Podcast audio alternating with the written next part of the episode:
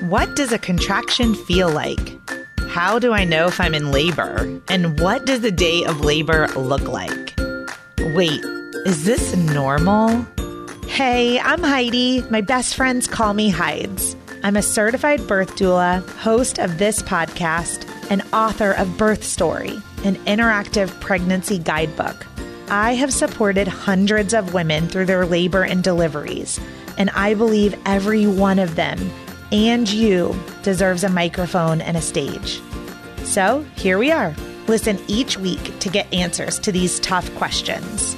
Birth Story, where we talk about pregnancy, labor, deliveries, where we tell our stories and share our feelings. And of course, chat about our favorite baby products and motherhood.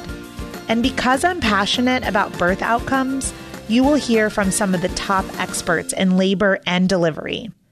Whether you are pregnant, trying desperately to get pregnant, or you just love a good birth story, I hope you will stick around and be part of this birth story family.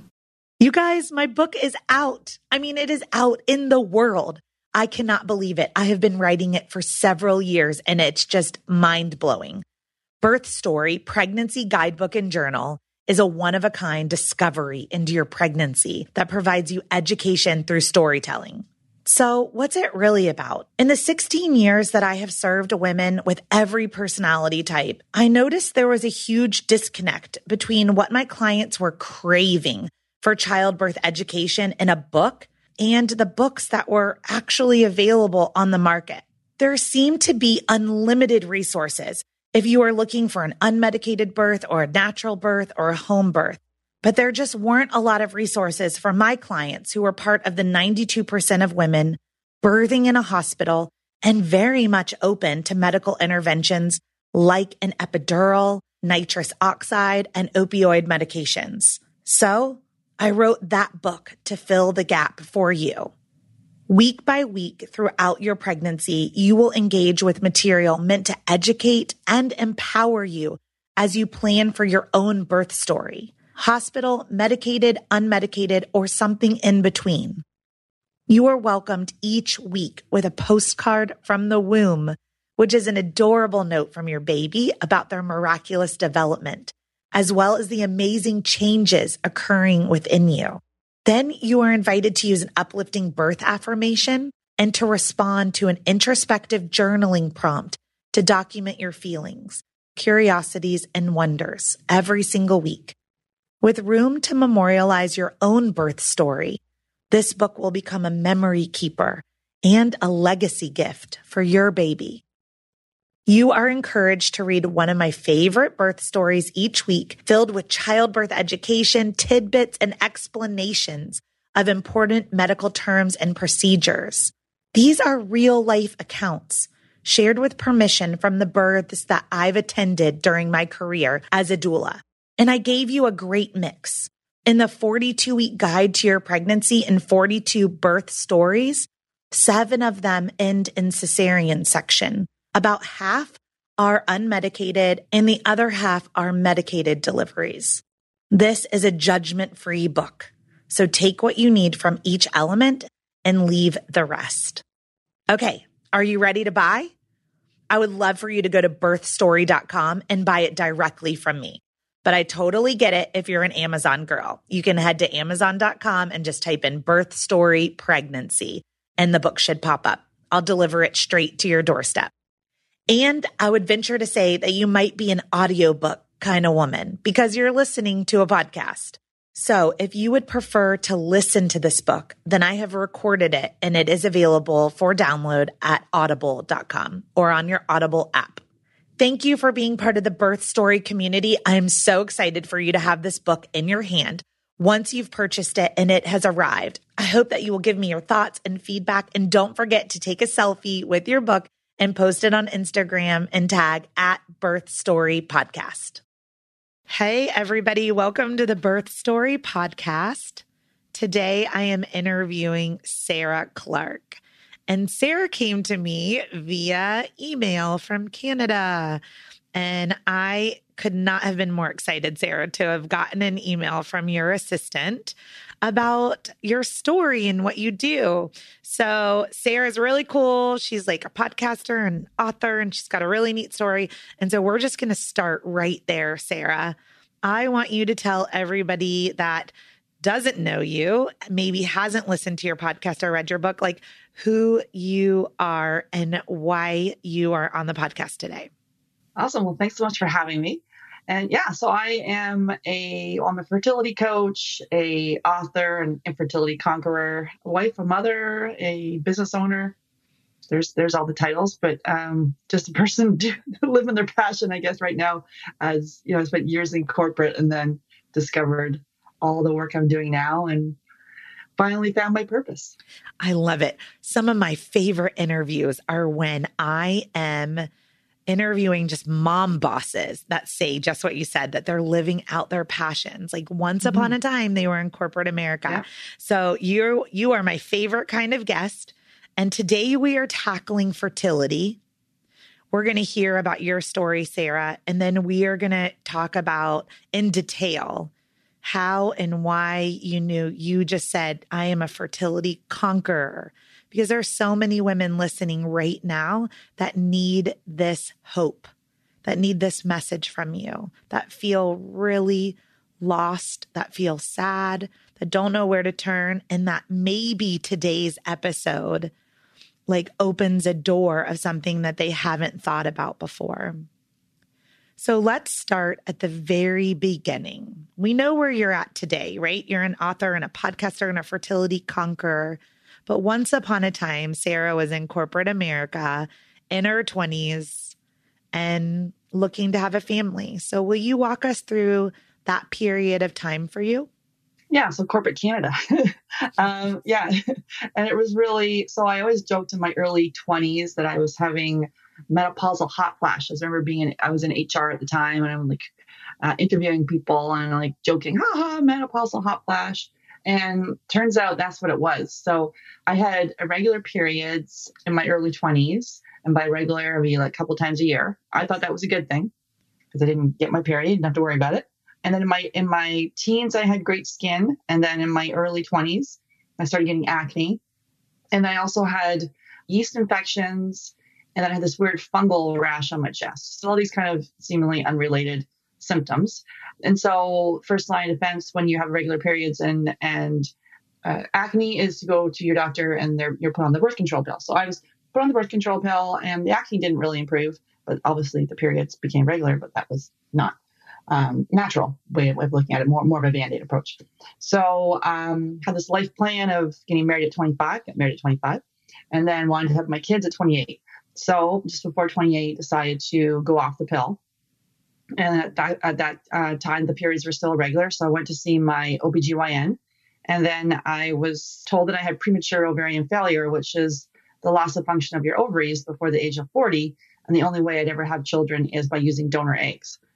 And I remember her, I remember her being in her in her office and she reaching up onto her shelf and grabbing the brochure for uh, IVF and told me that's what I need to do. And I remember I was like a complete shock at 28 saying, wait a minute, donor eggs.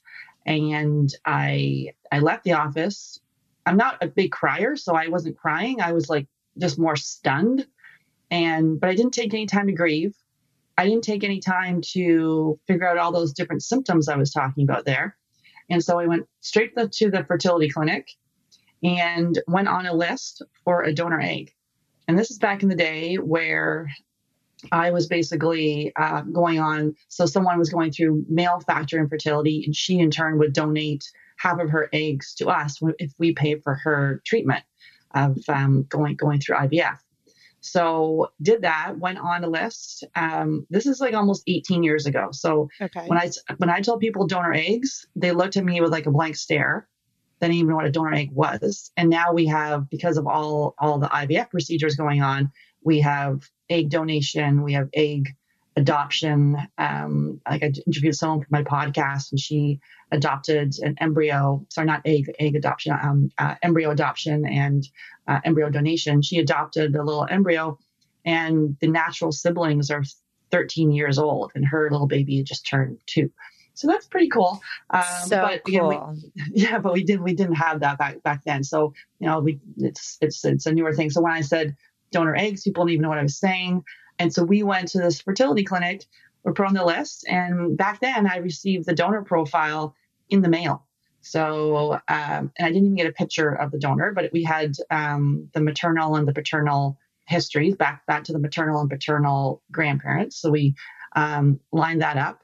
I'm super tall, like six foot. So I wanted to have a somewhat tall donor, knowing I wouldn't get a six foot donor, but you know that tall, like height was the thing for me, and also you know trying to trying to somewhat match you know my physical characteristics, but without seeing the person. Now with the donors, they have you can see them, see what they look like, which I don't know, it's kind of even weirder because then you end up you know, there's like a whole thing where maybe you're going to pick someone. I don't know. Anyway, so I I didn't have a picture. We just had the profile, and we're lucky enough on the first fresh transfer that it worked. And my daughter has just left the house and she is off to university. So she is almost 18. So, this was your husband's sperm. My husband's sperm. Sperm, and, a donor yeah. egg.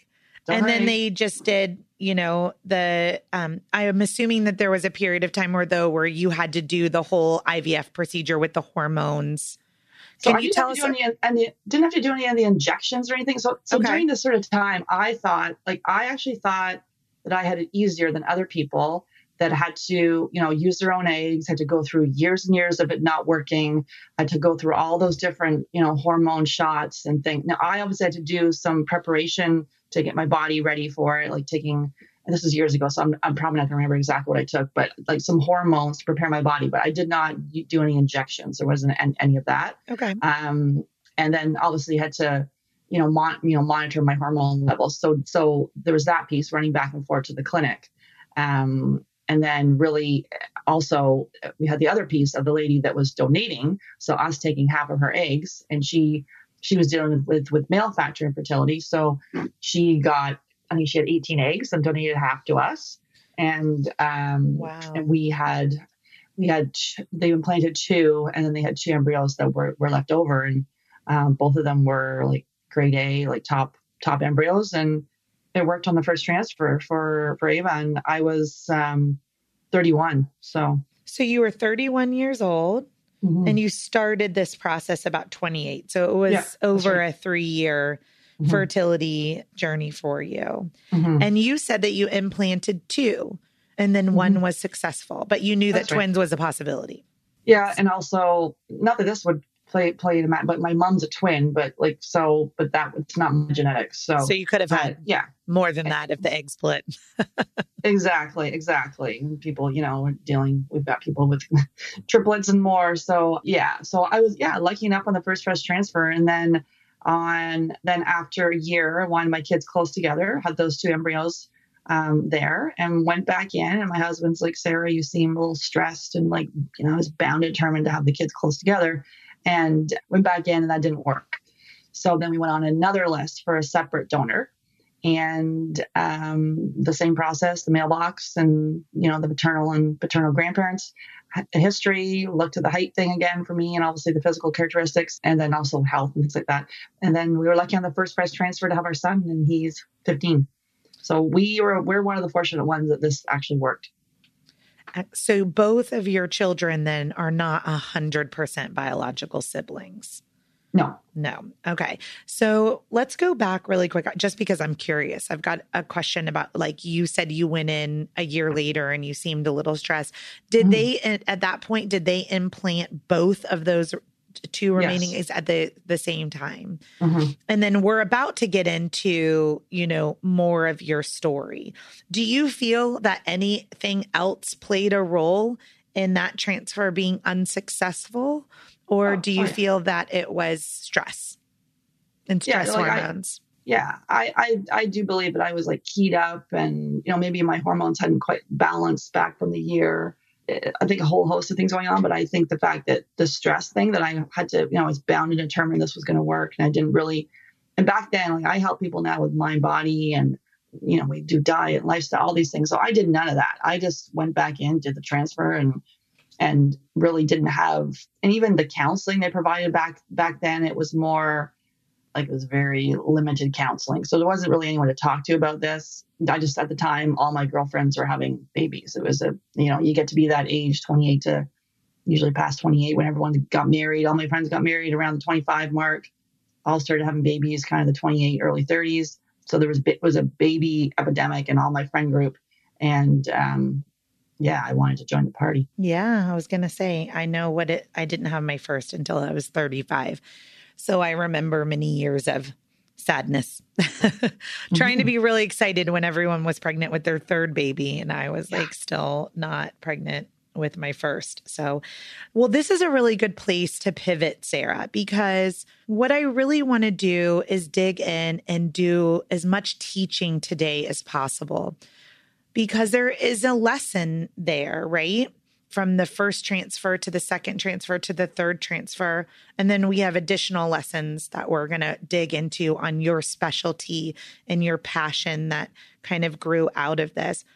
But I want moms to kind of have heard from you maybe some of the things, if they're in the middle of this right now and they're going in for that IVF transfer, like what would be some key recommendations to help them reduce their stress and their anxiety and not be keyed up to best prepare their body for, you know, accepting a transfer. So I thought we could touch on that for just a minute and then turn into what it is that you do today to help um, conquer fertility.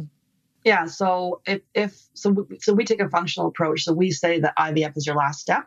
But if you are going to IVF in the next, you know, month or two, and that's what, what you've decided to do, we will, like I say, to basically really dig into the mind body side of this and looking at visualization, looking at, you know, meditation, talking about your emotions, like really dig into this visualizing this working. Because there can be a lot of stress obviously leading up to this and pressure and sort of really kind of dig into self-care. And this is based on uh, alice domar. So she's a harvard researcher and she's been running mind, uh, mind body fertility groups for over 20 years. And, and people in her group um, that did these these mind body strategies. So visualization fertility yoga meditation like being in a group and talking about their, you know, their what, what their their experience. So 55% of women got pregnant within six months, and then within two years, 95% uh, went on to be, become a mother somehow. So this stuff is is well proven, and if you're going to IVF, that's where you want to go. Like I, we take a functional approach, which looks at things completely differently. But if you're doing the IVF route, that's right. That's where I'd go. Okay. So before we turn to functional medicine, if someone's already at that stage right now, like they they've missed this podcast, they've, you know, been directed, they're in the process of IVF, and to say they they're listening and they're like, "Oh, I'm really terrible at mindfulness. Like this feels like something I just don't even know where to start." Um, is this does Alice's group still is that something that uh, listeners could be part of today? Um, yeah, Alice Domar has still runs a group in Boston. Like we we run groups a couple times a year. I've got one coming up in a couple weeks in September that I co-facilitate with a therapist, and she's run the mind mind, mind body groups in, in a hospital setting for for years. It's based on the on the, the principles of that. But really, if the mindfulness piece is is too much, or the meditation, you think you got to you know spend hours meditating. It's more like if the sitting still meditating doesn't work, then try fertility yoga. If that doesn't work, when you know when you're on a walk, just to be present, not you know obviously we like people listening to podcasts, but when you're actually on a walk, take the earbuds out of your ear and listen to the birds, the sounds around you, your foot hitting the pavement. Or another part of mindfulness can be eating. We all eat. When you eat, instead of shoveling the food in, like I used to do, I'd sit there like, eating really quickly. It's more, you know, chew each bite, sit at the table, have a nice plate, you know, have a whole kind of a um, routine around around this, so it feels very calming and not like eating at the counter and stuffing in your face. So those are kind of things for mindfulness. So it's either mindful eating, mindful walking, or even the shower. We all take a shower or a bath, and um, while in the shower, and this comes from uh, Jon Kabat-Zinn, so he, he's he's the the pioneer, the grand the grandfather of, of of mindfulness. And really, when you're in the shower, uh, and he was on Oprah years ago, and and she that she she uses he uses analogy with her saying when you're in the shower, feel the water on your body, smell the you know their shampoo. Um, because a lot of times we're in the shower, we're planning our whole day, we're not even in the showers. Every time you come back to the water on your body, to smelling the shampoo, to you know feeling what you know whatever it is, the, the heat of the shower, that's mindfulness. You coming back. So those simple things you you can do as you start to prepare. And there's hypnotherapy and things like that too. But just that things because there's a lot of pressure and worry and you know comparison and triggers everywhere for people that are dealing with infertility and and like I was saying when usually in this age a lot of people around you are getting pregnant so a lot of triggers jealousy anger resentment all, all these emotions to be able to give voice to them and not stuff them down yeah, thank you. I think that those are all very practical pieces of advice. I interviewed just a short time ago a hypnotherapist. And so, no matter where uh, you're listening from, these are things that you can type into Google with your local city, type in things um, like there's an application that I use to called Headspace mm-hmm. that I'm a big fan of that helps someone who's not great at mindfulness. Mm-hmm. Um, it starts with one, three, and five minute meditations. So just really getting into some practices that help with that deep relaxation and help eliminate some of that um, release of adrenaline and cortisol and really help that body get out of that fight or flight response mode. So I will link to Alice's group and Jon's research into the show notes, as well as maybe a link for some apps that would help anyone who's currently in that IVF process. And now we're going to go like back a little bit further. So if you're listening and you or someone you know or love has been struggling with fertility like Sarah was, and you're not in the like, you're not at the end stage of this, right?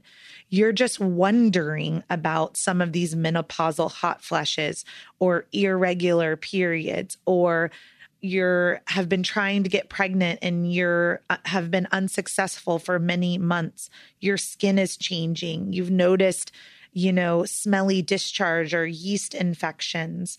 You had mentioned like random, I know the eczema or the fungal mm-hmm. things on on your body. There are so many uh, nausea, I mean, sleeplessness, uh, restlessness.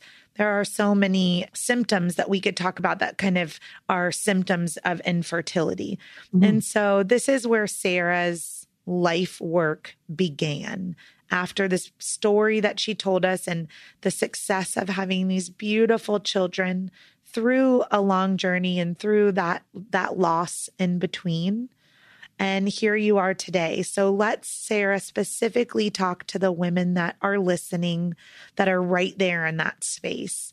They are, um, they're getting triggered. They're sad. They're trying. Every time their period comes, it's you know, a moment of grief for them. Let's first define what is a functional medicine practitioner. Yeah, so functional medicine looks at the root cause of disease or illness instead of so in conventional medicine we'll we'll name it. In this case, we're going to name an infertility diagnosis, and a lot of people get stuck on that infertility diagnosis and not looking at the whole body. So functional medicine, nutrition, functional the functional approach will look at the whole body and and, and seek to answer to seek to ask why and, and to dig to, to dig deeper. So for me, I'll just kind of track track a little bit back to my story, sort of how I figured all this out because it wasn't it was like years of me trying to figure this out. So after I had my daughter, um, I had like nine colds. Every cold went to a sinus infection. I thought it was a great idea to take antibiotics for every cold. Not a great idea. I destroyed all my gut flora. And then, then after that, I started getting vertigo. I got chronic bladder infections. I was peeing blood and then became allergic to all the antibiotics because I just kept taking antibiotics for the bladder infections, the sinus infections, and then the yeast infections became chronic. Um, the acne got worse. I had dandruff, toenail, uh, uh, toenail infections, and uh, although at the time I was still functioning, but and I was in corporate still, but my immune system was was pathetic. There was like you know I I got I got everything that passed by me, and then I took a life coaching course And that's when I discovered that I loved pers- um, health and wellness. And then I took this health coaching course. And that's when I discovered that I had these food sensitivities. So for me, when I took out uh, dairy and gluten and later corn, the sinus infections, the bladder infections, the yeast infections slowly started going away. And then it was um, taking out the, the dairy, dairy and gluten, and then also digging into targeted supplements. And then a few years after that, taking a stool test and figuring out I had gut infections. Um, so it was this, it was this long, and I didn't discover any of this till I was, I was 40. So I was fully in menopause. I was no longer cycling. So if you're still cycling naturally, there's there's things we can do. And I think a lot of times people come to me and you know they'll say they're eating a clean diet and you know but as we dig into it i say most people will say they don't have food sensitivity and say 100% of people that we work with there's some there's some sort of food sensitivity going on and not to say that's if you have that right now that you'll always have it because it's a reflection of your of the of the current state of affairs with with with your gut health. And as we start to look at potential gut infections and, and heal that, then we can allow the body to heal. But really, with functional medicine, it's looking at those stressors, be it be it a food sensitivity, be it a gut infection, looking at environmental toxins. We're all exposed to those to the personal care, your cleaning chemicals, your plastics, the, um, the water that's not filtered. So those kind of environmental toxins, the, the mental emotional stressor. I think a lot of times with fertility, we focus a lot on the mental, the, the mental emotional stressor and forget the other environment, gut infections, food sensitivities, then also structural stress if there's a pinched nerve. So those sort of things and digging deeper. And we and we use functional testing to really test, don't guess. Because right now, if you go on Google fertility foods or fertility superfoods, you're going to be inundated with a whole bunch of foods. And then even with, with the supplement side of things, people get stuck taking all these supplements, not knowing why they're taking it. So ours, we use testing to then take a targeted approach to it. And when you say testing, you mean some blood or stool tests, saliva yeah. tests, like what kinds specifically, what types of testing? Yeah, so we use, so we start off by using the, the LEAP MRT test, and that's a food sensitivity test that uses, that looks at 200 foods and food chemicals. So foods in the yellow, you keep up for 60 days. Foods in the red, you'd keep up for 90 days. And then while we're waiting for the results of the food sensitivity test, we have you do an elimination diet. An elimination diet, we have you do that with your partner. So in the beginning, I was just coaching women, and now we, we, we, we coach couples to really because it takes two to tango. Even though most people that come to us are, are it's female factor infertility, there's always things we, uh, that we can do to optimize um, preconception health for the for the male partner as well. So we do um, the elimination diet, so taking out the top allergens, which are dairy, gluten, soy, corn, peanuts, and eggs. You take those out for 10 days and then systematically reintroduce them. So really the the um, the gold standard to figure out a food sensitivity is the elimination diet. And then so you reintroduce them. We've had people that bring back in corn, it could flare up their asthma, bring back in dairy, you can feel phlegmy, bring back in gluten, digestive issues. So it's different for everyone. So not until you actually see how it feels, because you could do a food sensitivity test it could come back that you're you know sensitive to all your favorite foods which then could just indicate that you have a leaky gut and you need to you know work on your gut health but it can be overwhelming. And i've had that where you take the food sensitivity test you're like what the heck? What am i going to eat? Are you kidding me? Um, let so me pause you right there because so many people mention this leaky gut and yet so many people have no idea what that is or what that means. So could you just kind of dig in a little bit on leaky gut yeah, so leaky gut or, or intestinal permeability, basically the, the body is mounting an, an immune response to to uh, food. So it's like these got these little, little cheesecloth, and as the as the, the the proteins and things coming through, it your your body is then becomes on high on high alert, and things that were normally fine for you, it's almost this this tipping point too, where you're like, wait a minute, I've had gluten my whole life, or I've had corn or almonds, whatever it is, and all of a sudden the body is like, "Ooh, I can't take it anymore." So it's so it's that tipping point, and really with with the leaky gut, and the leaky gut can be caused by. So we see a lot of people that have been on long term hormonal birth control. Um, same for me. So that will then impact your your nutrient levels as well as it impacts the health of your gut. So predisposing you to these food sensitivities and gut infections. So and then antibiotics, then that that's that can um, uh, impact a leaky gut, chronic stress, And a lot of times, and if I look back for, for myself, I'd be like, oh, I wasn't stressed. I didn't think I was stressed. But look, like going through infertility, it is stressful. and even though I, you know, at the time could handle stress, it just got to the point where I couldn't I couldn't anymore. And now when I find myself saying yes to too many things, it's like, wait a minute, you got to dial it back and really focus on self care. So a lot of those things can be underlying causes for for leaky gut, then predisposing you again to these these food sensitivities. So it's it is kind of it is, it is to, to, to dig into that. And so we so we do the food sensitivity test. We also do a Dutch test that looks at your hormones using urine, so looking at your sex hormones and looking at your your cortisol and your melatonin and really um, seeing which pathways they um, the hormones are going down. So so as, so as part of my team, uh, we, we I work with a functional diagnostic nutrition practitioner. She's the one running the tests and then developing the protocol based uh, based on the testing. So it's a test don't guess model. So it's a food sensitivity testing. Then we do the Dutch test. And then, and we've had people that come in with, you know, low ovarian reserve or premature ovarian failure, and actually their estrogen's fine. Or, and other times we have it that's flat. So it's it's different for everyone. Sometimes people will be taking different supplements for what they think that, that there's like a hormonal imbalance with what they think it is. And then with the Dutch test, we actually know what it is. So that's a that's a crucial test. And then the the, um, the third test we do is the stool test, and we use the GI map test. It looks at the DNA of your stool. I'd say the majority of people that we work with, there's something going on in, in the gut be it um, a parasite, a bacterial infection, a fungal infection. There, there's some sort of gut infection, and then as we use targeted targeted supplements to address that, then you can start to heal, and then then you potentially these foods that you were sensitive to, you can start bringing them back in as you start to heal the gut. And then the last one we do is the hair tissue mineral analysis, and that looks at um, your mineral status because a lot of times you're eating this healthy diet, but maybe you're not absorbing it. And so you can tweak a lot of that with with diet and when with some, some targeted supplements. So those are the, the four tests we use. And then we develop a protocol. And really the, the tests are the beginning. People get stuck kind of on the test part of it. But that's really the beginning because you've got to then make all these these lifestyle changes. So with making diet changes, and it's more than just because you can eat this beautiful targeted diet. It, it is more than just diet. It is looking at lifestyle, looking at your sleep. So sleep hygiene is the foundation of good health and and fertility. So you work on sleep hygiene with clients for months. Um, movement that's right for you. Um, the environmental toxin load. So getting getting rid of that. And it's not about going to your, you know, going to your house or your personal care and throwing it all out.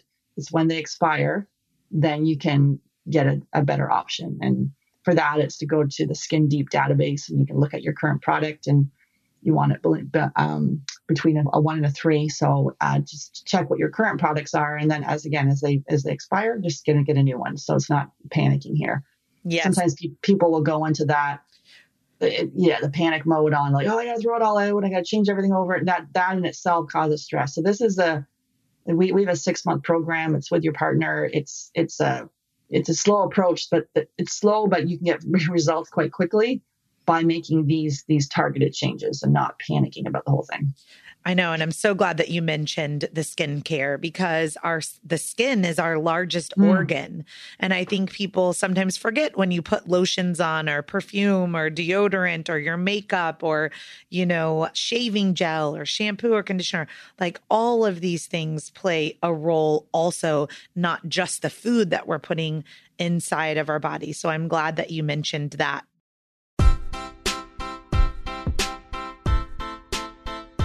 Hey, it's Heidi. I'm interrupting the podcast to let you know about a free resource that I've created for you at birthstory.com. All you have to do is go to birthstory.com and then click the tab that says the workbook. Once you put your email address in, an entire resource library of all of my secret sauces are available to you for free as my thank you for listening to the Birth Story podcast and being part of this community. At birthstory.com, under the workbook, you will find a birth plan template, articles on circumcision, delayed cord clamping, flipping a breech baby, packing your hospital bag, acupressure points, placenta encapsulation, and so much more. There are over 20 free articles ready for you to download at birthstory.com. Now let's get back to this amazing episode.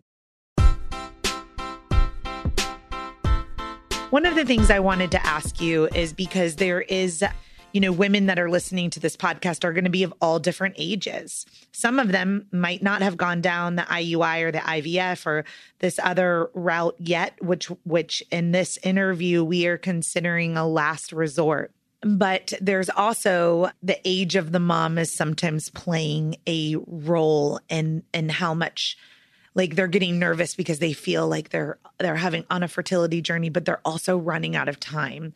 So what I wanted to talk to you about is if someone is listening today and they're in rural Montana and there is not a functional medicine practitioner and they're interested in what you're saying, can some of these things be done? Can functional medicine practitioners like yourself work with clients remotely? Is my first question.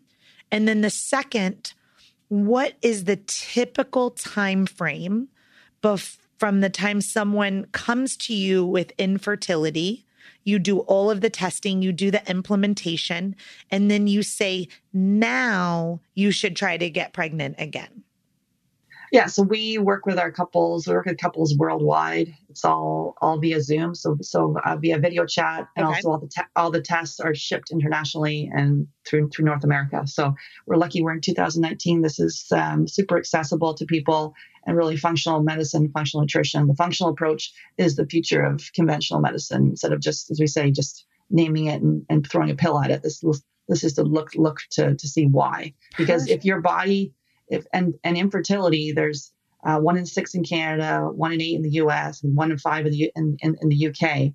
So and and even stats before it was 60% female infertility, 50%, that's 40% male, and now it's showing more 50 50. So it's this is, you know, if you've seen the the, the show The Handmaid's Tale, I, I watched that show and I'm like, oh my God, because they're talking all about the, you know, the, the food and the water and all these contaminants. And um, that may not be too far off. But anyways, I was like, maybe I, I should give it another try. I didn't even I make it through the first episode. Yeah, it like super, it's so weird, and I was like, "Hi, this is too far. This is too yeah, far for me." I, am on the second season, but I'm like, "Damn, this is a bummer." The show, but anyways, um, it's it's it's well done. But but w- so with that, we we we work remotely for sure. Yeah. What I wanted to interject right there is that um, so many women take on the responsibility of thinking that their infertility is because of them. And I'm so glad that you just threw those statistics out because your partner, if you're in a heterosexual mm-hmm. relationship looking to get pregnant this way, right. then your part, then your male partner, their diet, their nutrition, their stress, their food sensitivities, their products that they're using in the shower and on their skin and on their face that they are ingesting that that that is 50% of the puzzle. That that your male partner if that is your relationship is just as important to be on this journey. It is not just on us the women who are carrying the baby. Creating a healthy embryo is 50 50. And so I'm so glad that you touched on that, that this is a journey for both partners to be on. And even I'm assuming, you know, even for couples that you're working with that may be going the IUI or IVF or embryo adoption route because they are in and not in a heterosexual cisgender mm-hmm. relationship, sure. but they still the carrying mother is still has to prepare her body. And when the caring mother has to prepare her body, you still need your partner on that journey with you. Yeah, because so. it's it's it's mostly women that come to me. I'd say about 99% of women are the ones that reach out to me first. And they're the ones making all these changes. And the and the partner typically is quite supportive and they may not even know what to do. And they may try to do some supplements and try to do some things, but they're not quite sure what they can do to optimize it. And also, men, men and women handle infertility differently. Women t- typically are the ones that join the forums, join the face, Facebook groups, reach out, you know, have an account on Instagram, and really you reach out that way. Maybe tell a few a few close friends. Men, generalizing stereotypically, will will tell no one, but doesn't mean they're not equally hurting. So that that's a point as well. And I think you you mentioned before about the age thing, and we we have women and couples. It doesn't matter what age they are, like 28, 38, 44, wherever they are, they're they're past the point where they want to uh, expand their family. So I'd say everyone's in a panic, which which which can be scary because even like people at 30 are, being, are in a panic. So it doesn't matter the age. It's really like how they how they are, and then they're feeling that their only choice is to go to the fertility clinic when that is the last step. Like, why do you want if if it, if it if it takes if an IVF, an average IVF has a 30% success rate, and it takes an average of three cycles at a cost of $60,000, why is that the first step? Why, you know, let's look to see, well, why do you have irregular periods? Why do you have an, you know, unexplained infertility with functional, the functional approach is not unexplained. We've had people coming in with unexplained infertility. They actually have an undiagnosed autoimmune disease, multiple gut infections, food sensitivities, high stress. You know, there's, there's reasons. It's not unexplained. So that is just, uh, it's not, this is, you know, glazing over the, the issues. So, and I um, think that that's what I was so important about what you do as a functional medicine practitioner. As you started this podcast, you said, I am looking for the root cause. There is always, always a root cause whether we find it or not. And one of the easiest examples that I give to my clients when I'm talking to them, and again, I'm just a doula, I'm not a functional medicine practitioner, but I'm when I'm working with my clients, especially if they've had one or two babies and then all of a sudden they're having trouble getting pregnant with the third, right? Because maybe hormones, sensitivities, things have changed, stress levels have changed, you know, over time. But I say, you know, if you go to the doctor and you have heartburn and they give you a heartburn pill, that day it's going to take away your heartburn. But that's just a band aid. We're just covering up a symptom. But why are you having heartburn?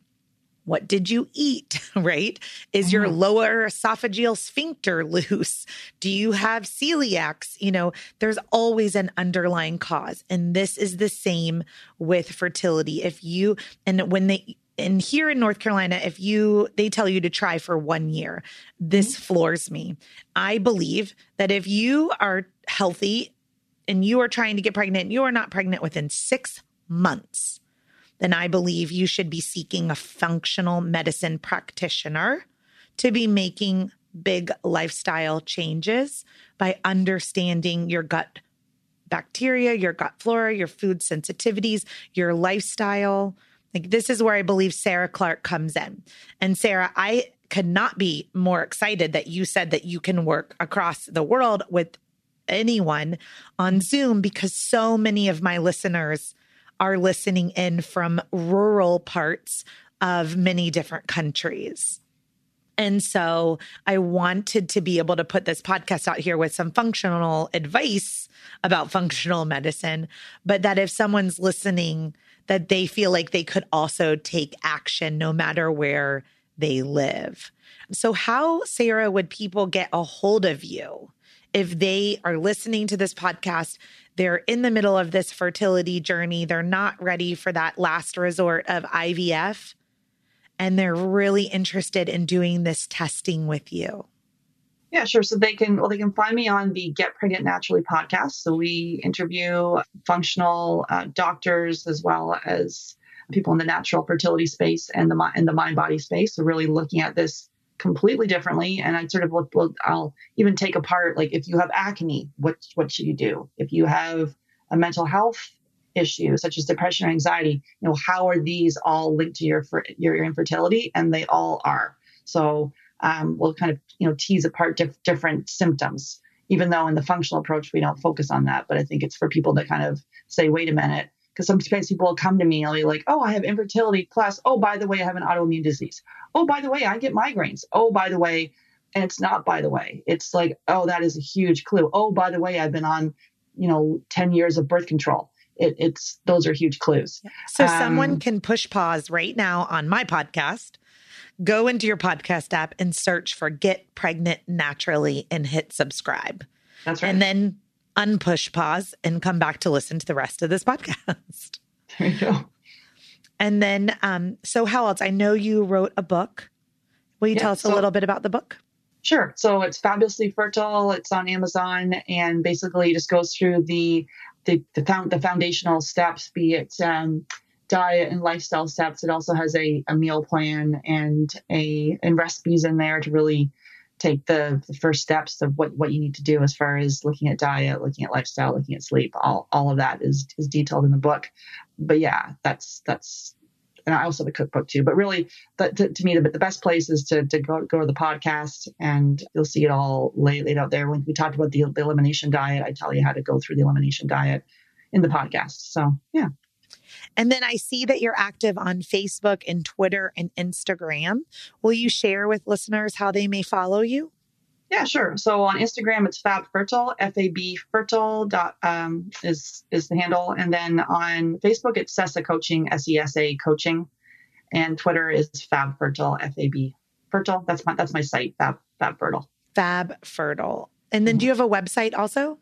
Yeah, Fab, uh, Fab Fertile. It is the Fab Fertile. So fabfertile.com. And all of this, Sarah, I will um, link to in the show notes so that everyone that's listening, that's interested in in learning more about your services that they know exactly how to get a hold of you but i really do hope that everyone will start with the get pregnant naturally podcast and kind of add that into your um, podcast lineup so, Sarah, thank you so much for being on today. I just know that there are going to be women that are listening. And today we have kind of maybe had an opportunity to slow down their journey, give them a voice to go look towards a functional medicine approach. Maybe they'd never heard of any of this before. And they can just kind of push pause take a look at what's going on in their body, make notice if there's any of those other symptoms that we were talking about that could be red flags that are contributing to the infertility. And so that they may consider something like IVF as a last resort rather than the first stop. And then again, this is always this is a lifestyle change too. So as you mentioned, you know, I'm over 40, you're over 40. Mm. Even once the childbearing years have kind of um, come and gone, that knowing this information about what your food sensitivities are and the way that your body and your gut responds, the way your skin responds to different things, including stress, this functional medicine is in is not just for fertility is what I'm trying to say is this is something that then you can adopt into your children's lifestyles and we have the opportunity to raise the next generation that comes behind us to know things about mindfulness and healthy eating and relaxation. I've talked about this many times on my podcast. My children and I are on the Read diet. It was a provider here in the United States, Katie Reed. But essentially, my son had a stroke. Um, when when I was birthing him and has cerebral palsy and hydrocephalus, and we see a huge changes in his ability to verbally communicate um, at four years old and to you know have easier transitions when the inflammation is out of his body so that the neuro pathways between his gut and his brain can communicate well even with brain damage. And the differences have been completely night and day by cutting out dairy you know gluten soy corn all of these things that stem back to to glutamate. So I, you know, I'm a raving fan of yours, Sarah Clark, and functional medicine practitioners in general. And I just couldn't be more thankful for this podcast today.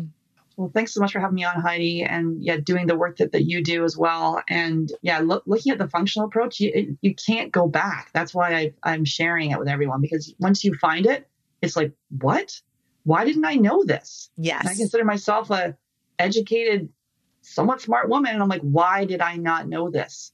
And so I think it's it's it's up to us to, to, you know to spread spread the word. Yeah, spread the word. Please share about this episode. Please share about the Get Pregnant Naturally podcast. And you never know at the end of this, you may have a little baby in your arms or a toddler like me that in the mornings you're turning on your Vitamix and you're putting things like fennel, kale, spinach, carrot greens, and beet greens all of those things went into my child's smoothie this morning oh, and beautiful. it was finished within 30 seconds. so it is it. possible. It is possible. So I hope we make a bunch of believers and change makers out of this podcast today. Thank you, Sarah. And we will talk to you again soon. Let's have you on again. Awesome. Thank you. Mm-hmm. Bye.